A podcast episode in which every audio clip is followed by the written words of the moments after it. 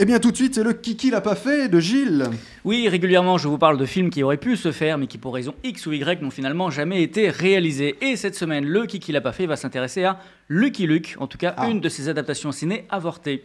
Bien avant Jean Dujardin et Terence Hill, un autre comédien aurait pu jouer le célèbre cowboy solitaire, enfin comédien oui, mais aussi chanteur, puisqu'il s'agit de Johnny Hallyday. Ah ouais. La rockstar que l'on connaît tous est régulièrement apparue sur nos écrans dès 1962 dans, dans Les Parisiennes, réalisée par Michel Boiron, et ce jusqu'en 2017 dans Rock'n'Roll, où il y jouait son propre rôle, la dérision en plus, pour le plus grand plaisir de son metteur en scène, Guillaume Canet.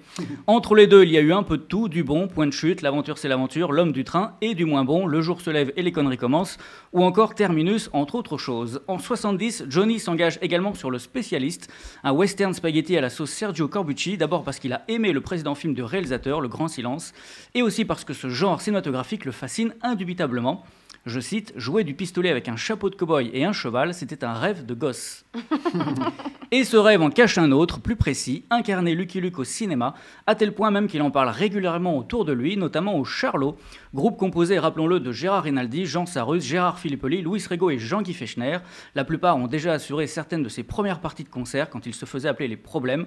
Johnny les adore, ils deviennent très amis, et un jour il finit par leur soumettre la proposition suivante, tandis qu'il sera Lucky Luke, donc eux seront les Dalton. Ah oui. Bien qu'ils soient 5, mais c'est un détail. Bien- bientôt d'ailleurs, ils seront 4. De toute façon, l'époque n'est pas encore véritablement aux adaptations de bande dessinée.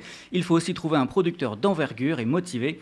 Le western n'a pas toujours la cote. Déjà, le spécialiste avec Johnny connaît un succès modeste dans les salles, un million d'entrées et des poussières. Et un an plus tard, le juge, réalisé par Jean Giraud, d'après un album de Lucky Luke justement, se plante lamentablement. 300 000 spectateurs, malgré la présence ou à cause de Pierre Perret et Robert Hossein en haut de l'affiche. En outre, Johnny a un planning fort rempli et les Charlots s'apprêtent à connaître le même sort. Dès lors, difficile de développer sérieusement le projet, mais qui sait un jour peut-être. D'autant que Hallyday et les Charlots veulent à tout prix faire du cinéma ensemble et ils y parviennent ou presque. En 67, ils passent des essais pour un premier film intitulé Consortium de Joël Lemoigne avec aussi Eddie Constantine. Hélas, le projet sera finalement annulé au bout de quelques jours. Et des années plus tard, un nouveau sujet de western sera proposé aux Charlots, les Charlots au Far West, sous la direction de Claude Zidi, et en compagnie cette fois du comédien mythique John Wayne. Mais une violente brouille entre la bande et leur producteur d'alors Christian Fechner conduira Ouais. cet énième projet à la poubelle. Bref, quand ça veut pas, ça veut pas. Merci Gilles. Mais de rien.